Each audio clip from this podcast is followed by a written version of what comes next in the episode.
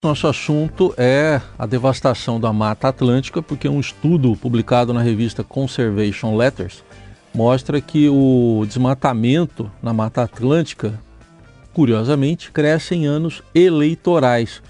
Os autores avaliaram 2.253 municípios do bioma e usaram para isso mapas anuais da cobertura, de cobertura e não da da, da, terra né, e, e do uso da terra do projeto Map Biomas e em anos eleitorais e também não eleitorais. Eles fizeram uma comparação entre 1991 e 2014, nos anos eleitorais e não eleitorais. E comparando o, a anos não eleitorais, o, com o ano de eleições, né, apresenta uma área desmatada adicional de 3.652 hectares. E aí o detalhe é que o desmatamento é maior em eleições municipais do que em eleições em nível federal, estadual, como as que a gente tem agora neste ano. Bom, para avaliar esse estudo, a gente convidou para uma conversa a pesquisadora do Departamento de Economia da Universidade de São Paulo, a FEA USP, a Patrícia Rudiero. Patrícia, um bom dia, obrigado pela presença aqui no Eldorado. Bom dia, eu que agradeço a oportunidade, Raci. Bom, queria uma avaliação inicial sua, né, de por que que ano eleitoral, especialmente de eleição municipal, aumenta o desmatamento, se bem que aumenta também em outros anos eleitorais em relação aos anos não eleitorais. É, a gente, quando é, esse fenômeno que a gente está é, observando é um fenômeno bastante estudado é, de ciclo político para muitos outros é, recursos, né? Então, por exemplo, a manipulação de políticas econômicas e políticas sociais, ela tradicionalmente é, tem um padrão cíclico no qual, à medida que as eleições se aproximam, as medidas mais populares são são preferidas pelos gestores, né? E junto com as eleições também vem uma série de comportamentos, vamos dizer, mais oportunistas, né? E o que a gente observou nesse estudo é que o desmatamento apresenta também esse padrão cíclico e aumenta em anos de eleição. E aí aumenta tanto em anos de eleição federal, estadual, quanto em anos de eleição municipal, variando, claro, dependendo da região que a gente está olhando e do período, né? No caso, para o período que a gente observou na Mata Atlântica, a gente viu um aumento nos, nos dois, uh, nos dois uh, processos eleitorais, tanto federal estadual quanto o municipal. É algo parecido com o que vocês já tinham constatado na Amazônia? É um desdobramento desse, dessa observação? É, na Amazônia é um outro estudo, uhum. uh, mas é o, mesmo, é o mesmo fenômeno, vamos dizer assim, né? Uhum. E lá, por exemplo, as eleições municipais, elas têm um, um, um impacto maior. E, e, e, aí o que a gente imagina é que, muito provavelmente, né, são, a gente está vendo o padrão, mas é, muito provavelmente os, os, os, mecanismos que ligam essas eleições é, municipais e federais estaduais são um pouco diferentes, né? justamente porque a gente tem no, na eleição municipal o candidato, o gestor, muito mais próximo ali do, do, do, do, do eleitor, do, da, do local né, onde as coisas estão acontecendo, e no federal e estadual seriam outros possivelmente outros mecanismos, né? Isso ainda está em estudo, em investigação. Agora, o que, que incentiva esses comportamentos oportunistas? Vem aí de da falta de fiscalização, de uh, manifestações das próprias autoridades, enfim, o que, que acaba incentivando, especialmente ano eleitoral, esses comportamentos oportunistas que aumentam o desmatamento? Então, assim, de uma forma geral, a gente entende o fenômeno da seguinte maneira.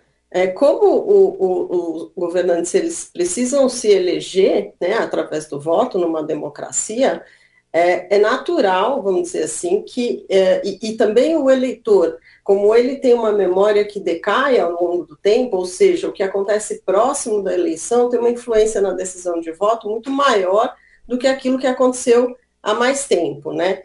Então, essa, esse, esse é um incentivo, vamos dizer, do jogo político natural, que próxima eleição os uh, governantes queiram uh, mostrar uh, coisas que, enfim, vão votar, vão, vão, vão se transformar em voto e vão é, agradar o, o, eleitor. Quando isso é o fruto de competência da gestão, é, é, é, natural e é bom que a gente uh, consiga perceber gestores que têm uh, bons resultados para a sociedade, né?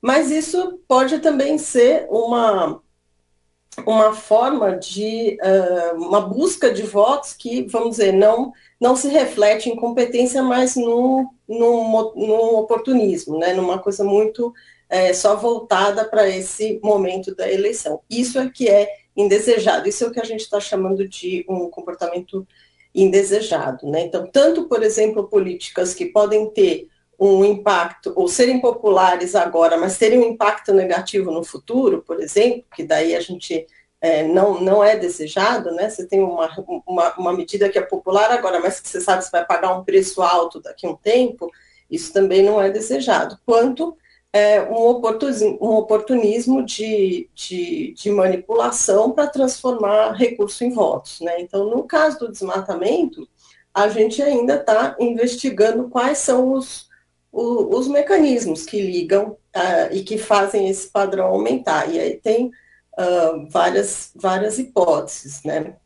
Por exemplo?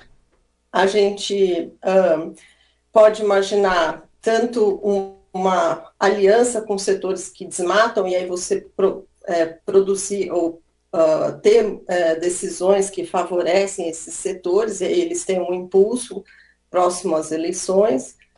A gente pode ter é, um, uma é, também uma é, expectativa por parte até dos próprios é, desmatadores que esse é um ano propício para desmatar, e outros tipos de, de transferência também, por exemplo, aumento de crédito, talvez para setores que desmatam também, e, e alianças que passem também por um é, por, por um desmatamento ilegal. Né? A gente tem evidência é, na Amazônia e também na Indonésia de que parte desse desmatamento é relacionado à atividade ilegal. E aí é um pouco mais difícil de você relacionar, mas estaria ligado a um, a um processo também, vamos dizer, não é, um processo de, ligado a setores é, de corrupção. Né?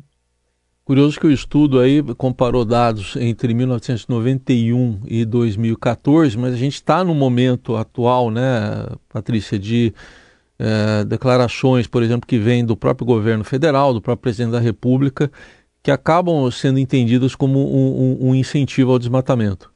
Exato, assim, na verdade, sim, esse fenômeno do ciclo político é isso que eu estava descrevendo sobre o padrão cíclico, né? Mas o que a gente tem agora é provavelmente uma sinergia, uma, sobre, uma sobreposição de diferentes fenômenos. Né? A gente tem esse, a gente espera que haja uma, uma, um padrão cíclico nesse desmatamento, mas agora a gente tem também um, um, um grande esforço, né, uma degeneração das, das políticas ambientais.